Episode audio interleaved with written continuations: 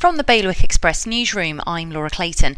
Jersey's firearms laws are being challenged by a former offender who wants his ban lifted so he can shoot again before his health stops him enjoying the sport. The offence was committed in 1986, but the application is being considered now by the Royal Court. Fishermen have asked the states to think again before extending Guernsey's Longue Hougue land reclamation site. It's been earmarked as the best area to fill with more inert waste, but some, including Guernsey's own YouTube star The Inglorious Fisherman, said we should be protecting species there instead. Artisan producers could benefit from plans to make changes at Guernsey's dairy.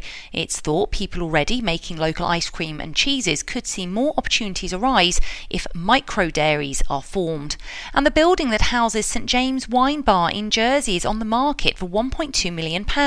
There's also a three bedroom flat included in that asking price. To read the full stories, head to bailiwickexpress.com. The weather, more rain coming our way over the next few days with highs of 12 degrees. Bailiwick Radio News, sponsored by Liberation 75.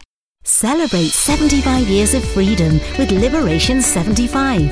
Find out what's on at liberation75.je. There's something for everyone.